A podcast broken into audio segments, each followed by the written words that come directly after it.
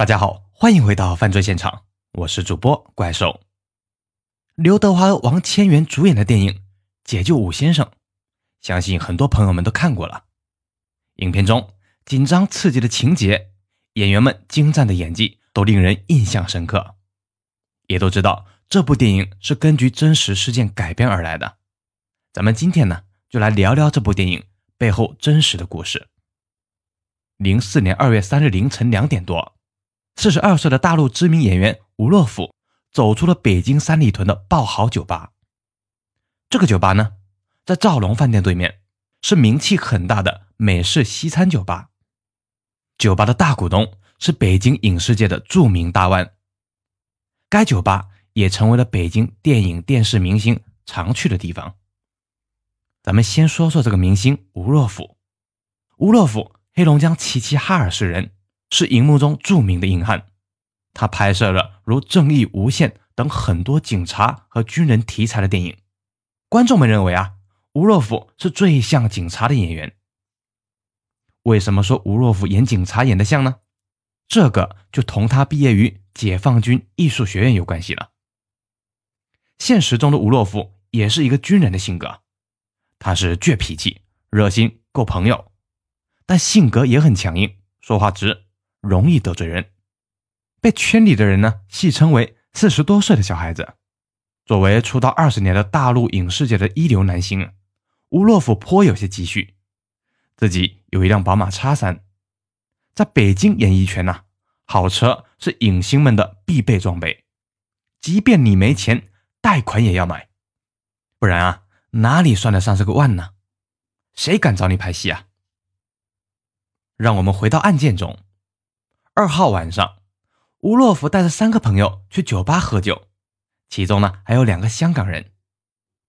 四个人聊得非常投机，不知不觉聊到了凌晨。吴洛甫对朋友们说：“都两点了，回去吧，明天有空再接着聊。”四个人一起走出酒吧，吴洛甫让三个朋友在酒吧门口等着，自己走到停车场的高档宝马车旁，刚刚打开车门，突然。吴洛甫的胳膊被人用力抓住了，吴洛甫惊讶的回头，发现三个穿着警服的男人站在他的面前，为首的是一个很瘦的小个子。他用一口标准的北京方言说：“这车是你的吗？”吴洛甫回答：“是啊，警官，怎么回事？怎么回事？你前几天不是撞了人吗？还肇事逃逸了，人家现在报警了。操！”我们追这辆车追了好几天了。吴若甫飞快的想了几秒钟，不记得曾经擦碰过任何的人和车。你们肯定是弄错了呀！我这个人别说撞人了，就是撞了木头也不会逃的。嘿，你呀还没逃，人家说的车牌号就是你的车。别废话了，跟我们去局里走一趟。说罢，小个子一招手。旁边两个穿警服的人拿出一把手铐，就要给吴若甫戴上。吴若甫在北京混了二十多年，全国各地跑着拍戏，也算是见多识广了。他觉得这三个人很可疑，尤其是为首的那个小个子，其貌不扬，样子还有些猥琐，说话带着北京人特有的脏字儿，不像是警察。吴若甫转头一看，三个朋友们相距大概二三十米，他一面。同他们拉扯，一面高声的喊：“你们肯定搞错了，我没撞过人，你们不能乱抓人呐！”吴若甫这是在喊朋友过来呀。吴若甫身高一米八，身体很强壮，这三个人一时拖不动他。这边呢，吴若甫三个朋友赶忙跑过来，身为制片人的吴大庆跑在最前面。吴大庆在北京混的时间更久，立即觉得有问题。这三个警察。穿的警服不太整齐呀，皱皱巴巴的。那个为首的小个子的警服还明显大了一号，没见过这样穿衣服的警察呀。吴大庆急忙问：“您几位是哪个交警大队的？北京这几个大队我都有朋友，大家有话好好说嘛。”为首的小个子见有人过来，顿时有些焦躁：“谁跟你废话？赶快跟我们走，不然别怪不客气。”三个人用力将吴若甫拖入一辆桑塔纳的车后座，吴大庆着急的说：“哎，怎么回事？别走啊！这样我打幺幺零行吧？等幺幺零来了，一起去大队处理。”这边这个小个子一把推开他，窜上了车。吴大庆再一看，这辆车并不是警车的车牌，他瞬间明白了，他们就是伪装成警察的歹徒。两个香港朋友吓得一时间不知所措。吴大庆倒还是镇定。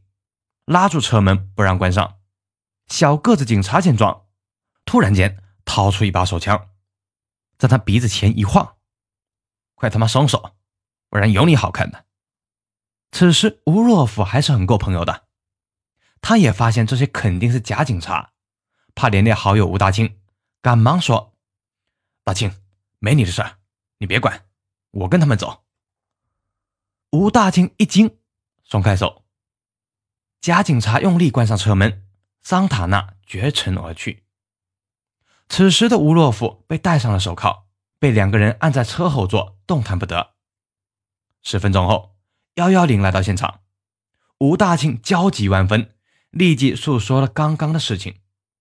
吴大庆还记住了小个子的警号和桑塔纳的车号，让幺幺零民警赶快查一查。结果啊，这个警号自然是假的。桑塔纳车牌也是被盗的，也就是说，吴若甫遇到的确实是假警察，他被绑架了。就中国来说，绑架案并不稀奇，如此有名的演员被绑架还没有先例，更别说他还是北京市政协委员。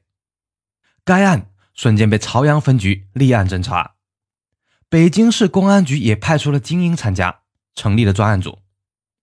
这个专案组可不一般呢，由市局副局长阮正义亲自挂帅，市局刑侦总队队长陶晶、朝阳分局局长肖兴国等人负责指挥。几个月前呢，北京已经成立了一个绑架大案的专案组，专案组刑警知道这件事儿，立即赶到现场，询问了吴大庆关于三个假警察的外貌和口音。很快啊，专案组刑警认为。这伙歹徒就是王丽华团伙，他们已经实施了四起绑架案，还杀害了一名人质。人质解救小组组长曹志刚等刑警立即忧心忡忡。如果是其他人绑架了吴若甫，还好办，很多绑匪就是为了钱，给钱就会放人，人质不至于有危险。王丽华团伙则不同。这个王丽华虽然年仅二十七岁，却是北京市头号的绑架团伙头目。二零零三年九月，他们在北京市平谷区，当时还叫平谷县，绑架了一个叫做王辉的年轻人，索要三百万赎金。王家为了儿子安全，没有报警，支付了全部的赎金。没想到啊，王丽华拿到三百万以后，仍然将人质给杀害了。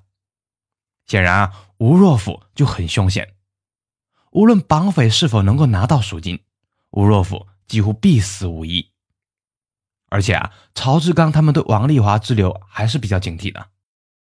这伙人都是一些亡命之徒，根本不惧怕公安机关。案发后，警察赶到吴若甫的住所调查，他们惊讶的发现，吴若甫的家里已经来过人了，还被翻动过。警方马上调查吴若甫的账号。发现他名下两百多万的存款已经被转移，看来啊，这伙人绑架了吴若甫以后，立即挟持他回家取钱。大家想一想，这伙歹徒多么胆大包天啊！